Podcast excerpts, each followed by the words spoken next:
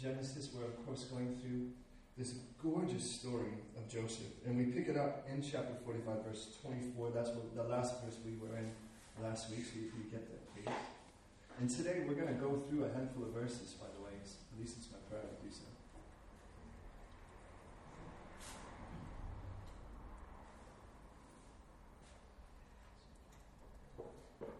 But our primary text, verse 24 says this. So, he sent his brothers away, and they departed. And he said to them, See that you do not become troubled on the way. So they went out, they went up out of Egypt and came to the land of Canaan to Jacob their father. And they told him, saying, Joseph is still alive, and he's governor over all the land of Egypt. And Jacob's heart stood still because he did not believe them. But when he told them all the words in which Joseph had said to them, and when he saw the carts which Joseph had sent to carry him, and the spirit of Joseph then, I'm sorry, the spirit of Jacob their father revived. And then Israel said, Is it enough? It is enough. Joseph, my son, is still alive. I will go and see him before I die. So Israel took his journey with all that he had, and came to Beersheba, and offered sacrifices to the God of his father Isaac. Then God spoke to Israel in the visions of the night, and he said, Yaakov, Yaakov. He said, Here I am. He said, I am God, the God of your father. Do not fear to go down to Egypt, for I will make of you a great nation there. I will go down with you to Egypt, and I will surely bring you up again. And Joseph will put his hand on your eyes. Then Jacob arose from Beersheba. And the sons of Israel carried their father Yaakov, their little ones, their wives, the carts which Pharaoh had sent. So they took their livestock and their goods, in which they had acquired in the land of Canaan, and went to Egypt, Yaakov and all his descendants with him. His sons, his sons' sons, his daughters, his sons' daughters, and all his descendants he brought with him to Egypt. Will you pray with me? Please? God, I just pray right now that your word would burst open and come alive before each of us. More real, more vibrant, more alive, more meaningful than ever before. I pray we would have fun in this room, that there would be joy and there would be laughter and there would be intrigue and our hearts would be drawn in and that you would pierce them and penetrate them with the truth of your word. God, that everything you wish to say to us individually as, as people, but also corporately as a family, that you would do all of that right now. I pray that you would immerse me in your spirit, that I would disappear, and God, that you would fill me to overflowing, that you would be doing the ministry, not me. That I would simply be a jersey you choose to put on. And God, on this beautiful day, as we prepare to celebrate Jubilee and, and how you've shown us Jubilee, Lord, in the book of Leviticus, where all debts would be canceled. And Jesus, thank you for being our Jubilee. I pray now, God, that you would do your work in this time. Lord, minister to us, profoundly address each of us because we need it. And Lord, don't leave us alone, but please minister. Please perform the therapy you've ordained that each of us could say, I encountered Jesus today. And what a wonderful thing that is. So, Lord, redeem every second. May it go not idly by, but perfectly by, we pray. Jesus, in your name. Amen. I would say today, as I would any, please don't just believe me. Don't just assume it's true because I say so. Search the scriptures. Let the Bible always have the final say. By the way, later, would one of you jump up and, oh, the lights are on. Never mind. There you go. Thanks for turning them on. It's just, that's as bright as it's going to get. Jesus is going to have to bring the rest of the light in. Hey, now, for what it's worth, there are, within 10 of these verses, there are 11 times mentioned the names Jacob and Israel. And I find that a bit profound since it's the same individual. And God has this beautiful habit throughout Scripture of taking individuals who were born in a certain state and saying, You're no longer going to be this person. This is who I have for you. But it doesn't seem like God then just sort of hits a switch, and then the next thing you know, you're just perfectly the person that God ordained. There's this process in between. And that process is one, well, to be honest, it's a little uncomfortable. If you will, it's sort of like spiritual puberty. Somewhere down the oh, line, your voice starts going like this, and everything starts changing, and, and you just you don't like it because you don't know who you are anymore. And you knew who you were as a kid to some degree, or it really didn't matter. But somewhere down the line now, God's making you a man or a woman, and He's strengthening you in that, and it's a radically different person than you were before. of the scriptures, there are two people who become the most profound examples of that, and one is this character here. The other, I might say, is Simon, who will be called Peter. And we often use that expression, Simon, Simon, Peter, Peter. In other words, with an individual, maybe you gave your life to Christ, and now you're frustrated because you're like, I should be perfect by now, right? I mean, I've been a Christian six months. Isn't that enough time to not sin anymore? Why are we still dealing with this? Because there's that time as God continues to remove more and more and more of who you were, and continue to add more and more of who you are to become. And the beautiful part about it is if God just hit a switch, He might as well kill you. Because at that point, the only thing you'll be able to tell is how God did stuff back when instead of well, what he's doing right now. He had promised the same thing, by the way, to the nation Israel when they were to take the land, because he promised them that you would not give them all the land at once, but parcel by parcel as they continued to walk, and as they continued to walk, they continued to become more fruitful. And as they continued to become more fruitful, he continued to give them more land. And then the same thing will be happening with every one of you. Now, it starts, of course, with receiving that gift of Jesus Christ. Before that point, by the way, you are a sinner lost and guilty. And that sounds, well, does that sound cruel or mean? No, actually, faithful are the wounds of a friend. And then I just want to tell you the good news is, is that every person's in the same boat. And whether you were born in the barrows of somewhere near, you know, Tower Hamlets, or whether you were somebody raised in the nicest parts of, of, of Chelsea, be it one way or the other, whether you could quote scripture from birth and you burp a hymn, or whether you were the kind of person that you still cuss in your prayers, the bottom line is that every person, the, the playing field's very level. Nobody's got the advantage because every single person is guilty. And in that guilt, they stand guilty before God, but in his perfect love for you, he sent Jesus to die on the cross. So that that person can be, hear me, can be slain, can be, de- can be dead. And the more that we come to, to Christ thinking we're 95% okay, the more we'll fight him when he starts to kill that 95%. Because in the end of it all, you, if you could see what God has planned for every one of us, we would actually willingly submit to the process he's giving, or at least fight him less for it. Well, that's what we have with this beautiful creature named Jacob, or Israel.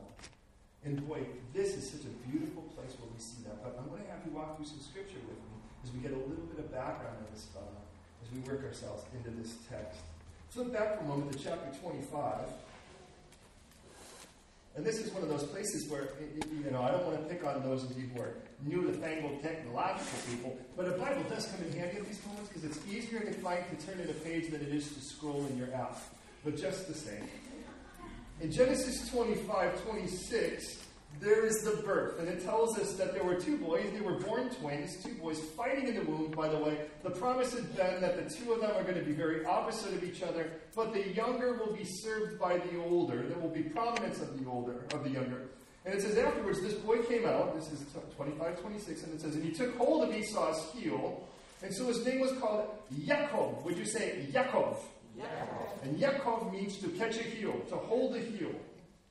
Yitzchak is the dad. By the way, dad's name is Yitzchak, which means laughter. And it says he was 60 years old, so dad was actually collecting a pension while his son was born. That's the idea here. And it says here that they named him. The first kid came out hairy and red, so they named him Harry. That's a perfect name for it. And you kind of get the idea that they weren't super creative with their names a lot of times. Kid came out kind of looking like Bigfoot, and they named him Harry.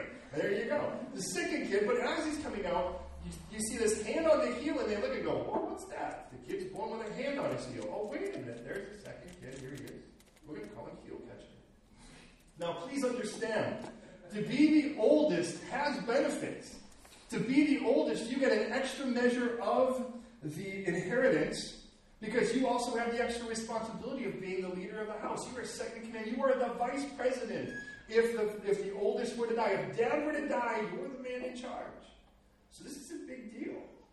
So the idea of grabbing a hold of someone's heel is kind of simple. The, the, the sort of inference is that this one who's still in the womb wants to pull his brother back in so he can come. Oh, no, you don't. I'm coming out first.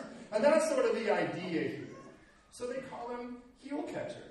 Now, there's not an awful lot of those kind of references for us, perhaps. Now, as a surfer, perhaps some of you are aware of the fact we might use the term leash yanker. Now, the idea is, well, you know, surfboards, once you get hit by a wave, you really don't want your surfboard that far away from you because it's a long swing and sometimes it's a really bad thing. So they put a little leash on on your heel, and then that's attached to your board. Well, when a wave starts to come, there's usually a handful of guys all paddling for the same wave. The question is, well, who gets the wave? Well, it's the one usually that's in the best position. But as that person's sort of in position, what will happen is if you're kind of sneaky and rotten and nasty about it, you'll grab that other guy's leash because that sort of dangles behind, pull him back, and then get into the wave. Now, what you've done is you've cheated him from that wave, though he rightly got it. You kind of get the idea. But there's certain things like that. The idea of sort of the foul that happens when you're playing your sport to get yourself in position. And, and, certainly playing a handful of sports myself, I know what it's like to bear the bruises and marks from a, you know, a, a rogue elbow that was intended and so forth to get somebody where they wanted. Well, that's the idea of Yaakov. And might I just say, in regards to that, and I challenge you because we don't want just information, we want this to apply to us. I'm going to dare use a quote that's been used fairly commonly lately, and that is that Jacob was born this way. And whether you like it or not, you're born this way. Whether we like it now, now, how that manifests might be different in you than me. But we were all born in one way or another. Well, why don't you say it? You're born defective. Be warmed and filled. The good news is the message isn't over. now, for some of us, now, if we're all born sinners, let me just say it sort of like this. Do you remember being a teen? Some of you are like, yeah, that was yesterday. That's today. But do you remember what it was like when you could feel that pressure in your face and you just knew there's going to be a? You don't know where it was going to be. You just could feel the pressure. And the reason I say that is there's that point where you realize somewhere down the line it's going to surface. Well, for each one of us, the sin was a zit inside waiting to surface, and you were going to give it some form of opportunity. Now, that opportunity might be that you were a drunkard. That opportunity might be that you were a liar, or a cheat, or a thief, or whatever it was. Mine, by the way, mostly was violence. Now, in all of that, by God's grace, we could be, instead of looking at all of the symptoms and treating the symptoms, here's some cough medicine while you die of pneumonia. On the other side of it, we could actually go to the cause. And as a Christian, we are the only ones who have the right to treat the cause because the cause is universal. And so we could look and say, but I was born this way. And I'd say, well, you probably were. Well, I was born this way. If you want to exercise your right to be who you were born, I should have the right to beat you up. Because that's who I was at birth. That's how it's manifested in my life. But God had a plan for Jacob not to end Jacob. And He has a plan for you not to end who you are either. And the good news is, God's not intimidated by your Jacobness. He loves you too much not to take you as Jacob, but He loves you way too much to leave you that way. Well, what we find out with this particular guy is he really lives up to his name. As a matter of fact, he's just a conniver. And we'll find that there are three primary people in Jacob's life. And the first primary person, to be honest, seems to be mom. We read that the brother was a skillful hunter. And by the way, if you want to take a look at 25 27, you don't have to go far to find that. We read that your big brother, Harry, was a skillful hunter. Which, by the way, makes a lot of sense. The guy kind of looks like a wild animal, hangs out somewhere in the forest, an animal doesn't see it coming. He just thinks it's one of them. Go big, ah! Right? And all of a sudden, ah! jumps out, and you're like, why didn't you see it coming? I thought he was one of us. Now, Jacob, on the other hand, we read, notice it says Jacob was a man of the tents. Man of the tents. Well, what do you think that means?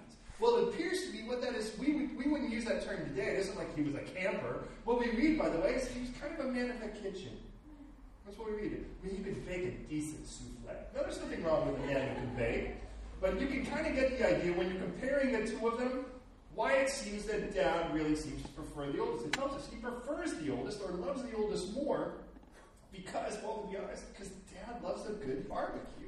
And the bottom line is, he's like, yeah, thanks for the, you know, for the creme brulee, son, but this boy's bringing the sheesh. And there's a difference there. And that's what we really kind of get. Dad's kind of living in a situation where what he really likes is, oh, I dad, I killed another animal, you know, we'll grill it, son, let's have some fun. And, and, and what we find is that Jacob, though, is always going to be in this place where the, what he has in his sort of well, in his docket of, of things that propel him is his ability to connive. He seems to be a pretty bright guy.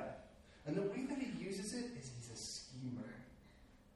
Now, listen, every one of us have things, like it or not, that'll be points of leverage for you. Some of you, it'll be your looks. Some of it will be your social skills. Some of it will be your intellect. Some of you, it'll be your talent. Some of you, it's your ability, to be honest, to code something or to fix someone's computer. It's amazing how that, well, today that comes in real handy. But whatever it is, there is something. Some of you, it's just your fashion sense. Whatever it is, there are going to be things that when you flex it, it propels you. The danger in each of these things that are sort of talents that God gives is if you use them unconsecrated, they will be to your destruction. Now, Jacob seems to be a smart guy and he knows how to sort of pull off a ruse. And so his brother comes in. By the way, one of those moments when apparently all the animals had gotten the memo that this really wasn't just one of the animals and they all fled and he didn't come back with anything. Esau comes back, he's starving. He seems to have no real interest in the things of God. And with that, then, Jacob has been making stew.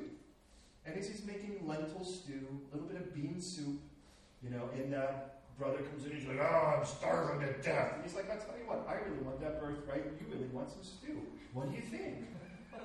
And, it just to give you an idea, because we don't want to just sort of, if you're part of me for saying, we don't want to just paint Jacob as a pansy and this other guy is like Arnold Schwarzenegger, because even he's a little bit of a drama queen, because he kind of goes, what difference does it make if I die? And this is the big brother, right? This is Harry.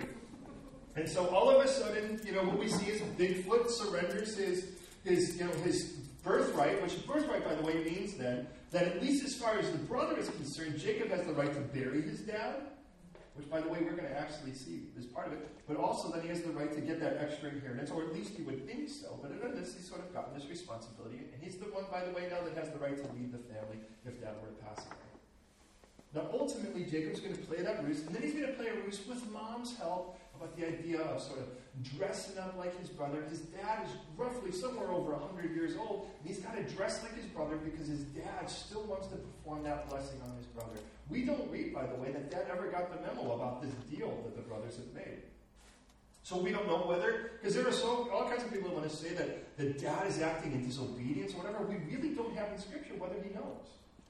Now, maybe he does. If so, he's acting in disobedience the promise had been given to the wife. We don't read that he got that either. All we know in this is that he wants to bless the boy he prefavors. And that seems to make sense to me. But in all of that, mom says, you know, he sends his brother out to go kill something and grill it, kill it and grill it and bring it to dad. I'll do it for you. Go in there, pretend to be your brother. And Jacob's response, by the way, is sort of really kind of, well, it, it shows a little bit about the guy. And that's in chapter 27. Flip there for a moment, 27 12. Because he's saying, Mom, my brother's so different from me. And it says, Perhaps my father will feel me because brother's really hairy and I'm kind of a smooth fellow. And says, And I shall seem to be a deceiver. Now, now, I think that's such a strange comment to make because, well, you are a deceiver at that moment.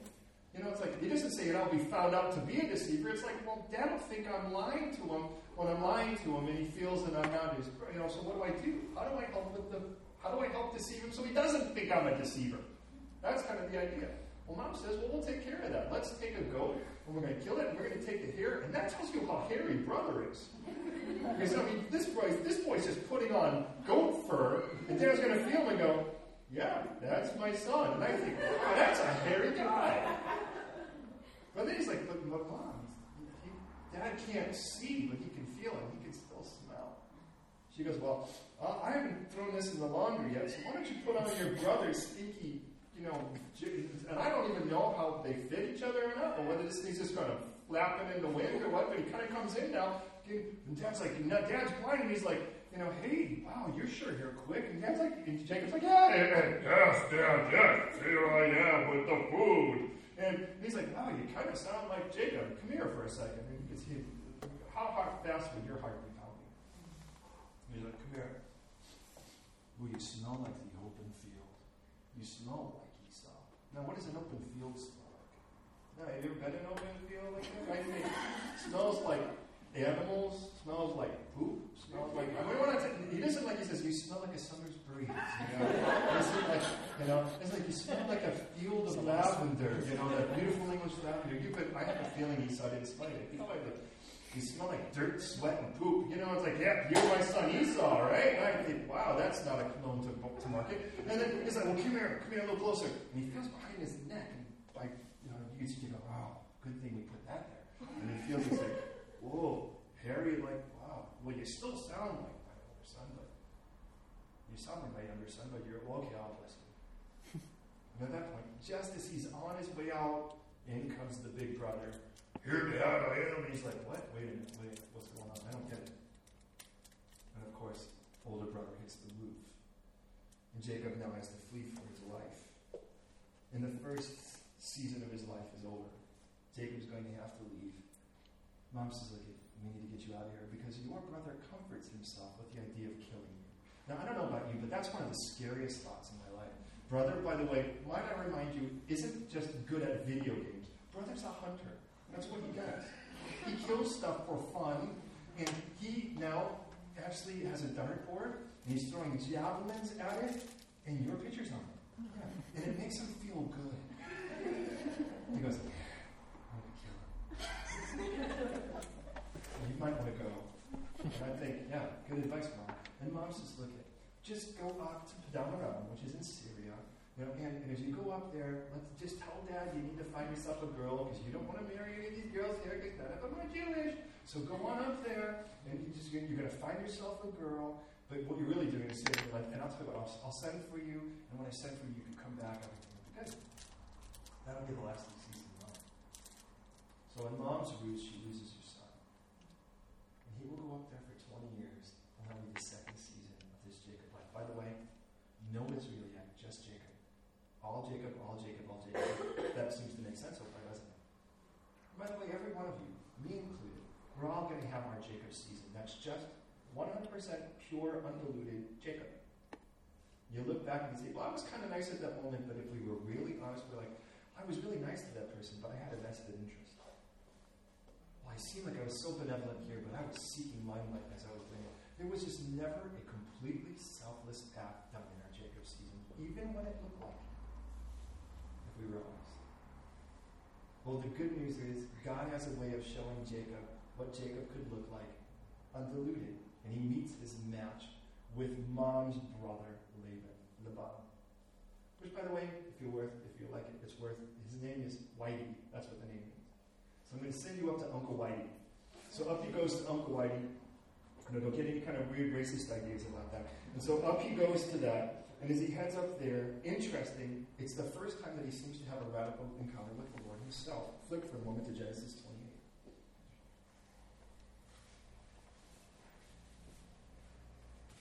In Genesis 28, verse 12, Jacob is en route, and he dreamt. Behold, a ladder was set up on earth, its top reached to heaven, where angels of God ascending and descending on it. Which, by the way, today we might say this looked an awful lot like an escalator. And behold, the Lord stood above it, and he said, I am the Lord God of Abraham, your father, and the God of Isaac. That's his dad. So it's grandpa, the God of grandpa, and the God of dad. The land in which you lie will give to you and your descendants. Also your descendants shall be as the dust of the earth. You shall spread abroad to the west, the east, to the north, the south, and you and your seed and your families earth shall be blessed. Behold, I'm with you. I will keep you. No, no, don't miss this. I'll keep you wherever you go, and I'll bring you back to this land. I won't leave you until I've done I've spoken. So, in the simplest sense, God says, Remember that God your dad was talking about? Remember that God Grandpa talked about? That's who I am. I'm the God of miracles. I'm the God that can bring back the dead if I I'm the God of the impossible. And by the way, Jacob, I know who you are. And I want you to know I am personally involved in your life. Now, at this point, could you think Jacob has done anything to deserve this encounter? This is all grace. And it isn't even like God kind of looked and said, You know, I see a lot of potential in you, boy. We don't read any of that. All we read is God, in His infinite grace, just took a look at this guy and said, I've got a beautiful plan for your life. And here it is. I'm going to get you to where you're going, and I'm going to bring you back. By the way, it's very similar to the promise we're going to read even in our text today. Now, with that, we don't read no, we don't read of a name change. All of this happens. Listen, listen, listen. All of this happens while still Jacob. And the, the, cool thing is, maybe if you really take a look at your life, you're going to find times, to be honest, where you look and you went, you know what? God did meet me before all that. And even in meeting me before all of that, I didn't change, I didn't turn, but, but He planted this seed, and the seed is, look at, I'm going to do that. And you know what Jacob does? And I love this. Look at 2820. What Jacob does is what Jacob does. which is he went to the bargaining table. Jacob knows how to connive, he knows how to put together a plot, so guess what Jacob did? He does that with God. And he says, So here's the deal I'm going to make a vow with you. If God be with me and keep me in the way that I'm going, He give me bread and clothing to put on, and He get me back to where He was. In other words, if He does what He says, then He can be my God. And you can see God going, wow, now there's a prize to get. what I've got is a guy who's ripping off everyone, making deals and conniving. I said, but am I the only one in the room that's a conniver? No, that's not true. Well, I know that Ruth is. You can you, know, you just look at that daughter and you realize where that came from. But but I, the reason I say that is the problem with a person who's bright enough to put together a plan is we do it even when God has something better. Because and here's the strangest part is we think we're doing God a favor. God, I've looked at this problem. I don't want to bother you because I know you're busy running the world and the universe and all that. So here's the problem, and I surmised all my options and all that because I thought it would be better if you didn't have to think this through. And here is A, B, and C. Pick one. And God's like, I picked D, and you're like, D, I didn't give you a D. And God's like, I know. And you're like, I don't comfortable with that. And God says, Yeah, I know that too. And I want this to be an issue of a walk by faith. And you're like, But Lord. And God's like, Look at Jacob, Jacob, you're going to have to let go of this for a second. You're going to have to let go. Well, at this point, he's dealing with God. So here's the deal. If you're willing to do all of that that you said, and can I add a little bit in there? Can I make sure I've got some clothing, a little bit of food? Because you said you'd get me there and you'd bring me back. But can we make sure I'm fed and clothed while all this happens? You know. So if you if you keep me in this country and you keep me fed and you pay that darn council tax and all those other things and my bills and all the other, gosh, God, and please, if you could just get me to place from A to B with all of the prices and you keep my Oyster card from being, you know, erupting and saying, you owe me, or whatever. Okay, God, if you do all that, then I'll serve you. And God's like, really? I have to do all that first. Okay. Well, and this is just the way it works. Because this is the way, listen, listen, listen, this is the way Jacob works. But Jacob works, the way that Jacob works is, God, if you do all this, well, well, then I, I guess you can which, by the way, since we're all, listen, please, because we're all born Jacobs, if God is going to get to us, he's going to have to make the first move. Did you get that? Because we're born Jacobs, God's going to have to meet Jacob and Jacob. He can't say, well, here's where Isaac would meet me, because Jacob would never become Isaac unless God made him Isaac. I'm sorry, Isaac. He will never become Israel, sorry, unless God made him Israel. And here's the thing this is what separates, and we've said it before, this is what separates Christianity from everything else. Everything else demands for you to become Isaac, and then God will see whether it's enough. Isaac, did I say it again? When, boy, have I confused you as much as In every other religion, it's as if what's demanded of you is you become Israel, and then the God or form or system or justice or whatever decides whether you're Israel enough. In, the Bible is a God that meets Jacob at Jacob and says, You will never get there. You'll never become Israel unless I do it. And so here we are busy trying to do it ourselves and trying to be good enough, but in the middle of trying to be good enough, I do something else bad, and I gotta do more. And you know what that's like. You know, that's like a guy that's that's 17 years old, but he's got a credit card. And all of a sudden that credit card owes 10 grand. Right? And he's like, I'll make a. And I'm using a guy so that it doesn't seem like I'm picking on a gender. And so all of a sudden, just hypothetically, and all of a sudden, he, he, you know, I got paid. And I got paid 600 pounds. 400 of those pounds are to pay off my credit card. So I paid late on 400 pounds. Ooh, but this is on sale. So I'll pay that with my credit card.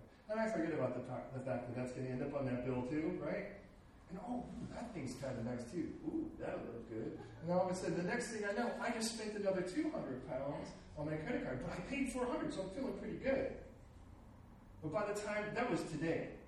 By tomorrow, I'm not paying anything else, but I'm buying more. And all of a sudden, I owe more than I did, and I'm like, but come on, I paid some of my bill. And that's what happens when we try to make our good outweigh our bad. Is somewhere down the line where like, I did all this bad already, so I'm kind of in debt. So I'm going to pay a little bit of good act. Oh, but then I did something bad and I charge some more. And by the time you're at the end of it all, you're like, God, just can I claim bankruptcy? And the good news is, is that that's what God does. Is He goes, look, you are bankrupt, but my son paid the price on the cross because you were such a precious jewel, such a precious pearl that He gave up everything just to purchase you. You see, all that you think you're doing with your good and your bad works couldn't possibly compare to the fact that you're the most precious thing in all eternity because you are so precious that only one person in all of eternity, only one person in all of eternity could afford you. And it cost them everything. That's how precious you are. Have you thought that? You, not just mankind, you. And if that's the case, exactly what are you going to do to make it any better?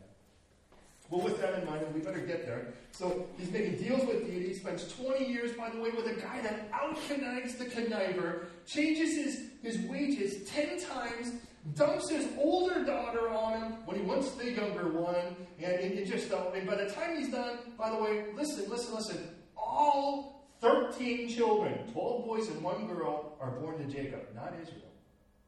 Have you thought that? Means the older ones are going to have a lot more history with Jacob than Israel. Do you get that? All of his wives. That should tell you something. Wives are born, Arsha's born, are married to Jacob. That's they said, I do to Jacob. That's you know, some of you, you got married, you weren't saved. And Jacob married Jacob Bess. And, and, and the good news is, if Jesus is willing to forgive and let it go, you better too. Well, with that in mind, now it's time to get out. It's been 20 years. No letter from mom to say, come back home, honey. Well, now she's dead. He's not going to get that letter. So at that moment now, he's got to leave. And as he leaves, he starts to head back. Now, he flees from Uncle Laban, from Uncle Whitey. And as he's fleeing, He's in hot pursuit. A rough resolution between the two of them, which basically is this. Here's our resolution. Ready? See this line? Don't go past it on this side. I won't go past it on that. There's the resolution. We're going to call it Mizpah. So that's what we have behind us. And just then, he's also finding out that that brother that wanted to hunt and kill him 20 years ago has come with an army of men. This is not a good moment. And I realize this has got to be the most fearful moment since Jacob left the house. It's interesting because the last time that Jacob was in that moment of great fear, that's where God met him. And now Jacob's in another moment of great fear. It's here that God meets him in a most unsuspected way. He spends all night wrestling. And as he spends all night wrestling, Jacob finds himself finally exhausted. He's wrestling with an angel. You can argue who that is all you want. But in the end of it all, the angel just touches his hip and down he goes. He could have done that at the beginning of the. And you know, and, and I get and I think that's just so interesting that here's Jacob wrestling an angel, and at any given moment, this angel has the ability to completely dislocate every bone in his body, and he doesn't. Hear me on that. He doesn't. Why didn't he? Because he wanted Jacob to give up on his own. Jacob will spend the rest of his life limping, the rest of his life being able to tell you with every step he takes about that moment. It'll be testimony. Jacob will never run again. Jacob will always be. Why are you walking like that? I, I didn't give up when I was supposed to. and if you gotta limp like that, well, maybe it's not in your maybe it's not in your swag, but it's in your personality somewhere. It's in your past. It's in your document. Now, if only I had given up when I was supposed to. No, not to the world, to the Lord. Finally, down he goes. Grabs a hold of the ankle and says, Bless me, which, by the way, is the counter today of slapping the mat three times in competitive fighting, which is, You've got me in a hold that really hurts. I am helpless. And the way that it ends is, look at one of two things is going to happen. Either you're going to kill me or bless me. That's the way these matches end. He says, I'm not letting you go unless you bless me. I'm asking for mercy. And at that point, the angel says, So what's your name, boy? Rip off. Yeah, good. Well, let's not call you that anymore. Let's call you Sarai, which is grandma's name. Sadai. Was Sadai, no. Sadai means contends with, argues with, fights with, struggles with. Who marries a girl named struggles, fights with her? Anyways, grandpa does. Anyway, so, but she got changed from that to Sarah, which means princess. Or I know. it's like, look, you struggle with God, but you won. You know how you won? You spent all night trying to win physically, trying to connive. And that's one thing, and I love the fact that it wasn't a fist fight, it was a wrestling match. Because the difference is, is that a wrestling, to be honest, wrestling is a lot more strategic than a fist fight. A fist fight's find a soft spot, hit it. You win. Now, wrestling, on the other hand, you're always kind of in the middle of something and you have to figure out how to figure out how to get your way out of that thing and that's an awful lot like Jacob's life, like a lot of our lives, to be honest. I remember what it was like in college before I, in university, before I gave my life to Christ. I would play chess, and, and, and I would I just move inadvertently five or six moves, maybe ten moves on my own, and then I'd surmise the situation, try to figure out how, you know, how to get myself out of it and win. And that was pretty much how I lived my life. Was such a perfect paradigm. And I, and I realized that that's kind of what Jacob's been doing here. And finally, it's like, look at the victory is in, please hear me, the victory is in the surrender. The moment when you're like, you know, you, you have the right to kill me, but I'm asking for your blessing out of mercy anyways. And this one he goes, no. Now that's I'm looking for. That's where the victory is, is now. I'm calling you victorious. But now begins the beginning of Israel. But he's still a full grown Jacob. Beloved, listen, the problem is when you're an infant Israel, and an infant Israel says, How do I Unless you go to the scripture, as Peter says, as newborn babes in Christ, desire the pure milk of the word that you grow thereby. If you do not ask the word for something, Jacob will answer. How do I do this now? How do I date? What's well, what's success now? How, what should my friends look like? What should my priorities be? And if I'm not going to go to the Word for, and by the way, it's one of the things that church should be a place where we really kind of detox from Jacob. Does that make sense?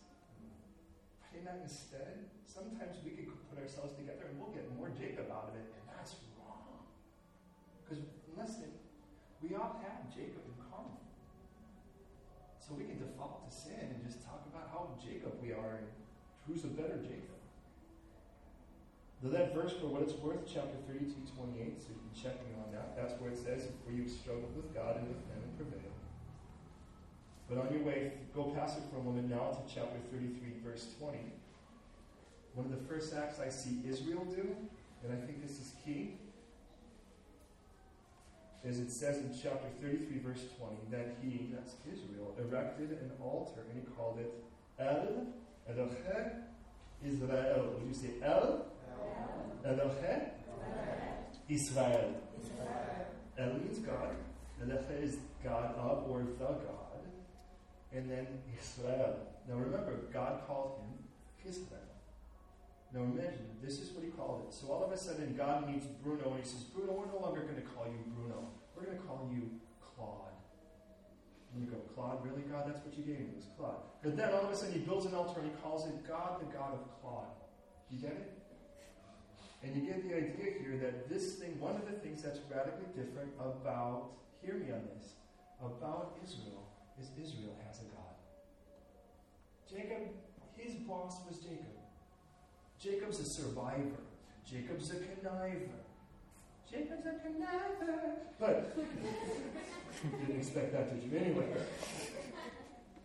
And then after that, Jacob's nurse dies. Jacob's nurse. Jacob's nurse?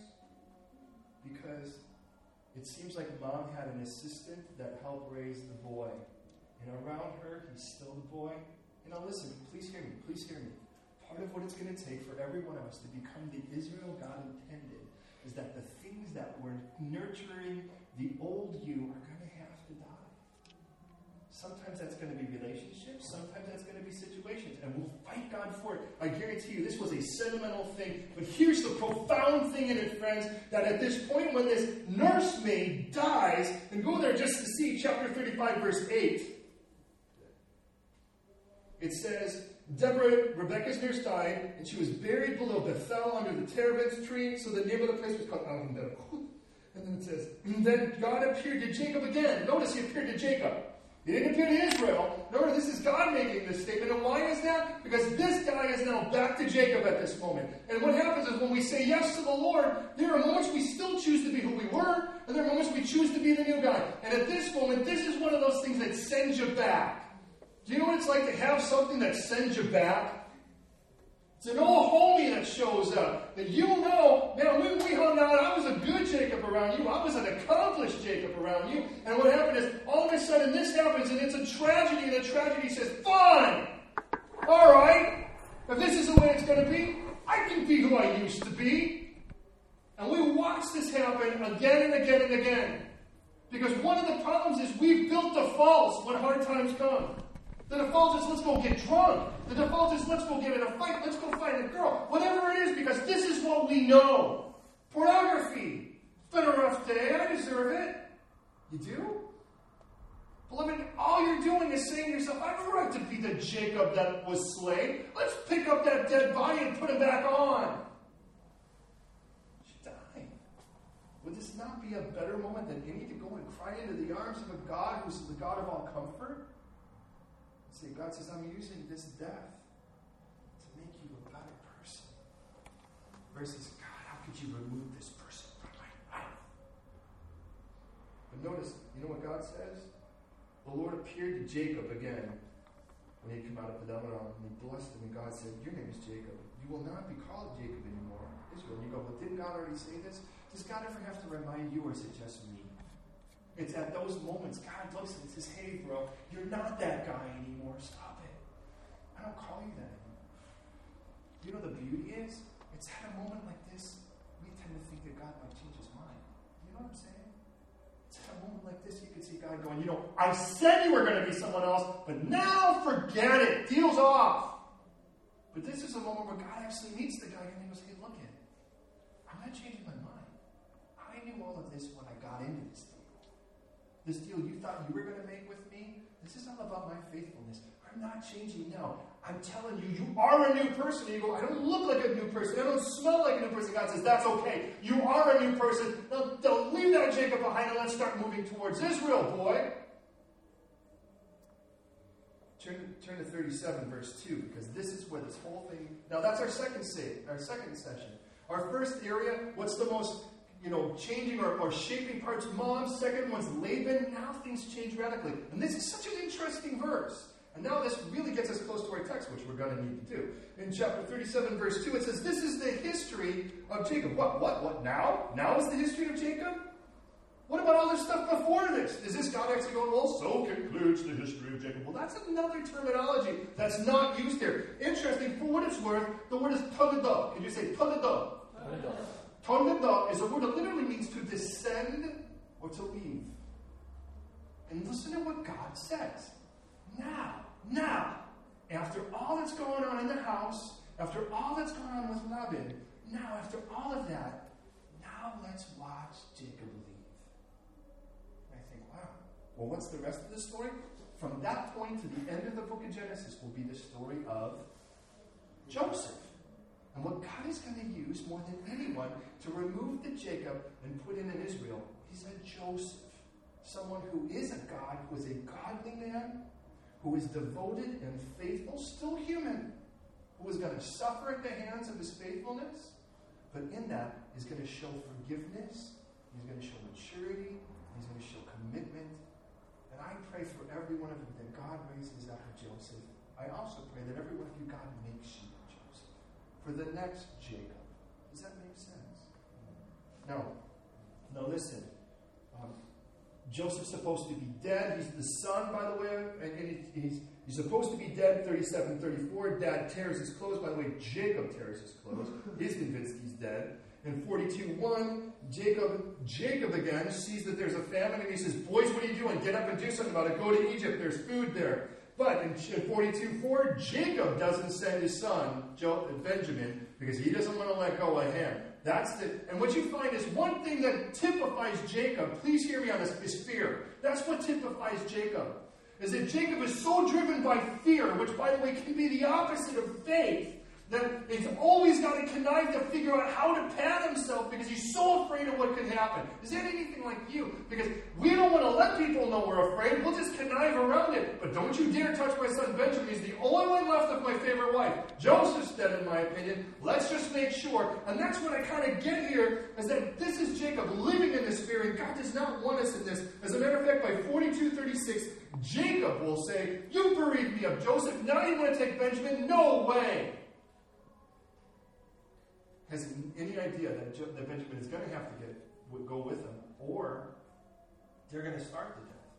So now all of the remaining sons go into Egypt. Dad is sitting there. And what we've watched over the following chapters from that point to here is what we've watched is we've watched the dad freak out and fret and watch the boys get reconciled to a son that dad thinks is dead. And as that restoration is happening, Dad, meanwhile, back in Dad's camp, Dad is living a very Jacob life. All the boys are out of the house. You got that? All the boys. And he's thinking, what, what do you think? Oh, they're all going to die now. And who cares? The problem is I'm going to lose Benjamin. And Jacob, and as long as the boys have been gone, they've been living, he's been living a very Jacob life. And all he has is he's left alone again, but it seems like every time he gets left alone, God appears. Do you get that? Now, walk quickly through this text, please, with me. Verse 25, it says, Now the boys have this great news. They're going to go and get dad and get him back to Egypt. Now, by the way, I want you to notice there are going to be four very distinct things about Jacob and four very distinct things about Israel. I'll go through these quickly. They went up out of Egypt and came to the land of Canaan to Jacob their father. That tells us in the state that they showed up at dad's house, he was being Jacob. And if you've ever had a dad that's kind of like this, you kind of know sometimes you show up at the house and you want to know whether it's a good dad or bad dad moment. You really, because you know there's a very radically different way to approach either of them. And at that moment it says, they went out of Egypt, they came there, and it says, they told him, it said, Joseph is alive, he's governor over the land of Egypt. Notice the first thing about Jacob, verse 26, it says, his heart stood still because he did not what? Believe. This is a classic Jacob thing. Jacob just doesn't believe. And that's, by the way, sometimes we can be so fearful we won't even believe the good news. Might I just say, every Jacob in every one of us doesn't that's why Jacob doesn't have to be modified. That's why Jacob has to die. Do you get that? Your old you will never share. The old you will never, listen, your flesh nature, your old you will never, listen, listen, the old you, the old me will never submit to the lordship of Jesus. The old you has to die. And this is the problem. When you say, I'll take Jesus as Savior, but just not as Lord. What you're saying is, I'll take Jesus for all of his benefits, but I won't let him slay who I was. And Jesus says, You can't drag that guy into heaven. That guy's going to have to die. What was that in mind? That's the first. It says then, verse 27, they told him all of the things in which Joseph had said to them, but when he, notice, what's the word? When he saw the carts which Joseph had sent to carry him, the spirit of who revived? Jacob what was the convinced dad seeing? And of course, you're well aware of the fact that we walk by faith, not by sight. 2 Corinthians 5 7. Faith comes by hearing. Hope that is seen is not seen at all. Romans 10 17. But verse 28, notice it says, Then Israel said. Funny, even in that moment, God was pulling in Israel out of the Jacob. Does he say? It's in Joseph, my son, is alive. What do I get as the first thing about Israel? He believes. And Israel believes. Jacob won't. I will go and see him before I die. Which, interestingly enough, for what it's worth, um, he's going to live another 17 years. He's 130. He'll die at 147. Then, notice what happens next. And this just is a beautiful Israel moment. Verse chapter 46, verse 1. Israel took his journey with all that he had. What does that tell us? That Israel left for good. Please hear me on that. Why did he take all his stuff? Because Israel did not plan on going back. Jacob will leave with strings attached to where to go back to where he came from. It's the addict who still keeps an open tab at the bar. Says, Well, I'm not going to drink again. You got to sever those ties home. And I know what it's like to walk into every liquor store in the little town we came from with people that says, Look, at you need to ban me from this liquor store from this point forward. Because I can't even come in here to buy anything alcoholic, not even cough Jacob will keep ties to the world. Pharaoh will do the same thing when we get there in Exodus 3. But Israel leaves for good. By the way, I hope you know this. When we left America to come here to plant this, we didn't leave with the thought we'd ever return to America. Do you know that? We left to become Brits as much as they'll let us. So. And then it says, and then he came to Beersheba and offered sacrifices. The third thing I learned about Israel is Israel goes. By the way, why Beersheba? That was the place where dad, Isaac, left to be sacrificed, came back alive, told his son about how God will provide. But it's, it's as if what Jacob was doing, or I should say what Israel was doing, was going to say, This God of my father, I need to know him. He can't just be the God of my dad anymore. He needs to be more than that. And it's there that God's going to meet him and say, Hey, I'm the God of your dad, but I want to be the God of you now. now, that won't work for Jacob, but it sure works for Israel. He can't just the God of Pastor Tony. He can't just be the God of those cool Christians around me. It's got to be yours. And he offered sacrifices to the God of his father Isaac. Verse 2 it says, Then God spoke to Israel. And strange, it says, in the visions of the night. And guess what he calls him? He doesn't call him Israel. Because still amidst the still amidst the Israel, a Jacob dwells. And he says, Jacob, I want to talk to the guy that doesn't have faith, the one who fears. Jacob, Jacob. And he says, Here I am. Because I'm the God of your See, God doesn't have to tell that to the Israel because Israel, well, he knows. He's walks by, walks by faith. But that part of me says, Can I just talk to the part of you that's still there? He's looking, you need to stop fearing. Because why? Look at what it says. It says, Don't fear to go down to Egypt, for I will make a great nation there. I will go down with you to Egypt, and I will surely bring you up again. Isn't that the first time that God met Jacob. Isn't that what he said?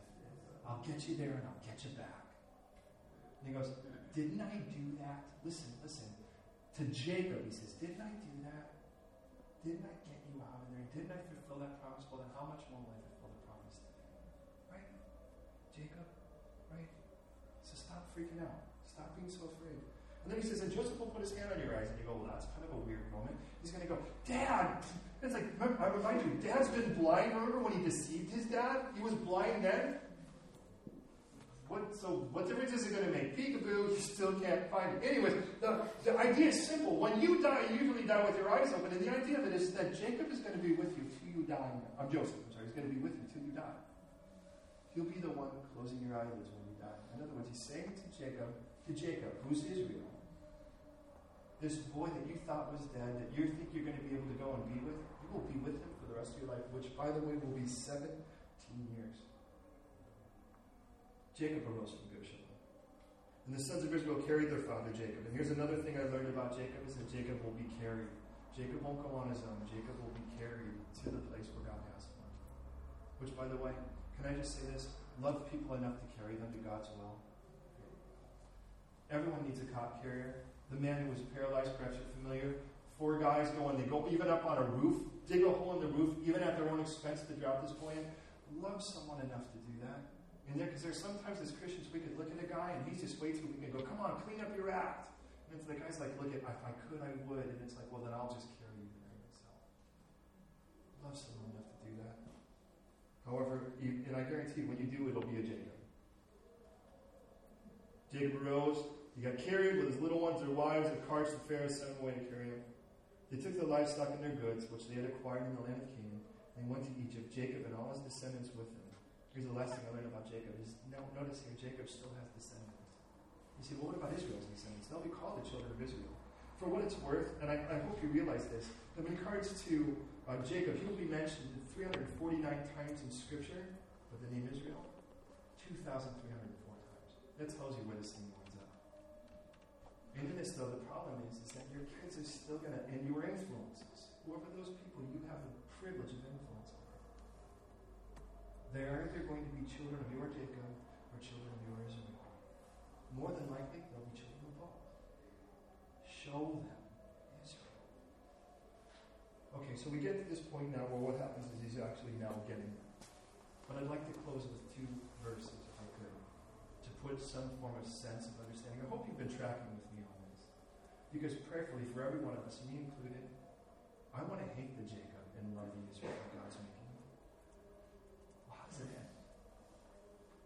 Flip with me for a moment to chapter 49, verse 33, our first part two verses.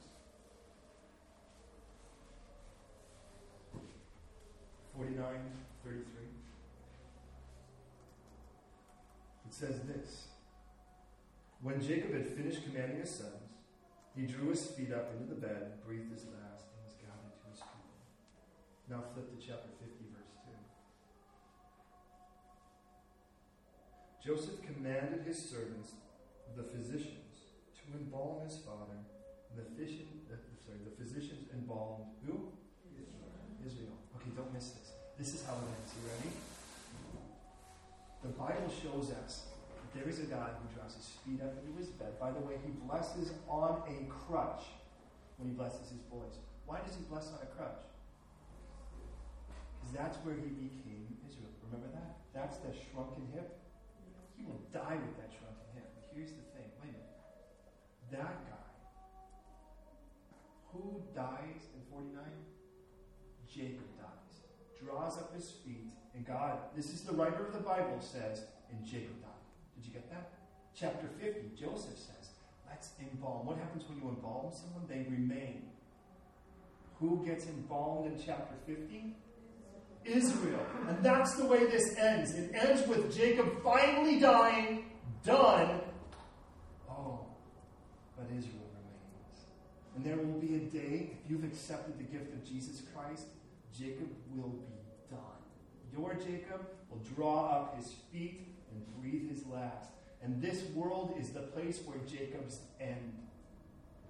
But the place we stand before the living God will be the place where the Israel remains. The one who is obedient, the one who walks in faith, the one who believes. You'll say, well, there are going to be more times where the name Jacob is going to be mentioned. Well, that's because he had kids that were raised under Jacob.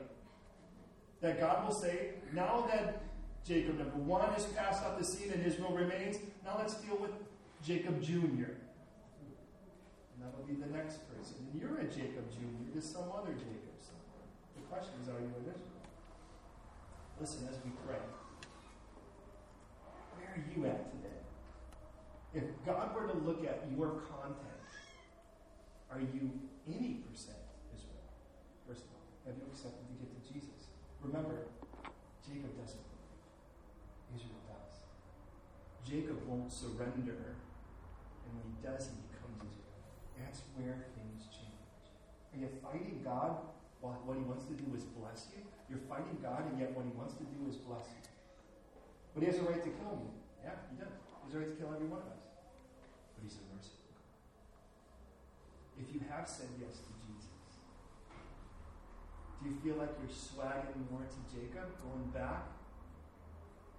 Or is the Lord putting a Laban in your life to show you, as a warning, what happens if you want to go more Jacob?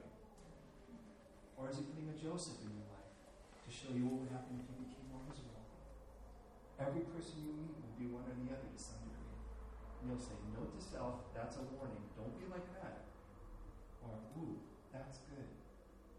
Because the Lord would like to make every one of us more, even in this room today, He'd like us to walk out here as. I love the privilege of praying for you. But I'd like you to pray with me. I don't want to just pray for you. I want you to pray with me. Does that make sense? Because if you pray with me, first of all, I want you to receive our prayer, but also, I mean, the Lord's going to receive it, receive what we're praying. But in that, I want you to be praying for me too. Because, by the way, Jacobs make terrible spouses, they make horrible friends, they make terrible children or parents, and they make horrible pastors. What if God, I mean, what if God did a Jacob side in this room? Would that be all right with you? Slayed all the Jacobs. But the good news is, It isn't like that. Unless you, if you accepted Christ, that's not the only thing you are. That's just the part that needs to happen. You pray with me? God, I want to thank you so much for this beautiful text. I want to thank you, Lord, for the way that you've just expound to me, and whether anybody else gets this, I'm so thankful you talk to me about how imperative it is to leave the old guy behind. I don't want to look at the glory days of Jacob, at the good days of Jacob. I want to look at the future. As Paul would say, I leave what is behind and press forward to the upward call of God in Christ Jesus. God, that's what I want. As I want to go and embrace the Israel you want to make me, and gladly leave behind the Jacob I was. And I don't have a problem seeing him as a rotten, miserable, bad guy. So, Lord, please, for every one of us, myself included, would you please, please, please, please slay the Jacob right now? Jesus, thank you for taking the punishment of a Jacob, of every Jacob, when you came to earth. As we read that, Father, you made him who had no sin to be sin for us. That every Jacob could be, the sin and the filth of every Jacob could be laid upon this precious, only begotten Son of yours, Father.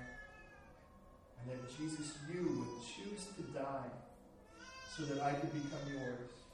But not that Jacob would become yours, that Jacob would die so that I could become an Israel that would be yours.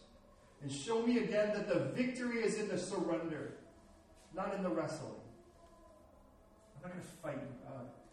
I'd rather respond to your love. So I pray right now for every one of us, myself included, as we have already had the opportunity to accept the gift of you, we want to re acknowledge that now, not because it resaves us. We were saved the moment we first said yes, but because we want to just reconfirm in our hearts that we really, really are thankful that you are making us the Israel you intend. And Lord, I may not know your methodology well, I may not understand it well. But Lord, I know you will use whatever tools you want. You will use Laban's in my life. You will use Joseph's in my life. And Lord, in that I just pray I would be willing to receive whatever it is, whatever tool, whatever chisel, whatever polish, but Lord, in that I want to surrender to the movement of your Holy Spirit in my life so that it wouldn't be as painful, but I can be more expectant. And you've told us that hope that is seen is not hope, for who hopes for that which they see? So, Lord, I don't know what you're making me. I do hope, I stand in the hope that it's good. I know that it's good. And I know that every day that I walk with you, you'll slay more of the Jacob and make more Israel out of me. And I'm thankful for that. But Lord, I recognize in the end, I am sure of this that when this shell gets cashed in, it will be Jacob that's laid and buried, and I will stand before you with no Jacob left in me. Thank you for the promise that when I see you, I will become like you, for I will see you as you are. And I just pray right now for every believer in this room, myself included, that we would just be willing, Lord, eh, to pray that prayer, Lord, that I gladly receive, that whatever it is you want, make me the construction uh, site that you desire. Make me the masterpiece you intend. I pray you do it gently. I wouldn't, I wouldn't be a glutton for punishment, but I, I know you will never use excessive force. So, Lord, please, right now, and again, we confirm, Jesus, your gift at the but also the new life you gave us at the empty tomb. And that new life is the life that you would desire for each of us to be the Israel you intend. And I thank you for that. Finally, Lord, I just I just know, though you've clearly made promises to a nation you call Israel that are clearly people that you even reestablished in 1948. We openly confirm we are not the Israel that, in regards to that, those promises go to a specific group of people that are even in that country. But we recognize you still ordained for us to be light, the light right now. Make us a light to this dark world around us. And as we shine as lights, the world's not darkening. And So with that, Lord, use us, we pray. We are yours. Fashion us in whichever way you desire.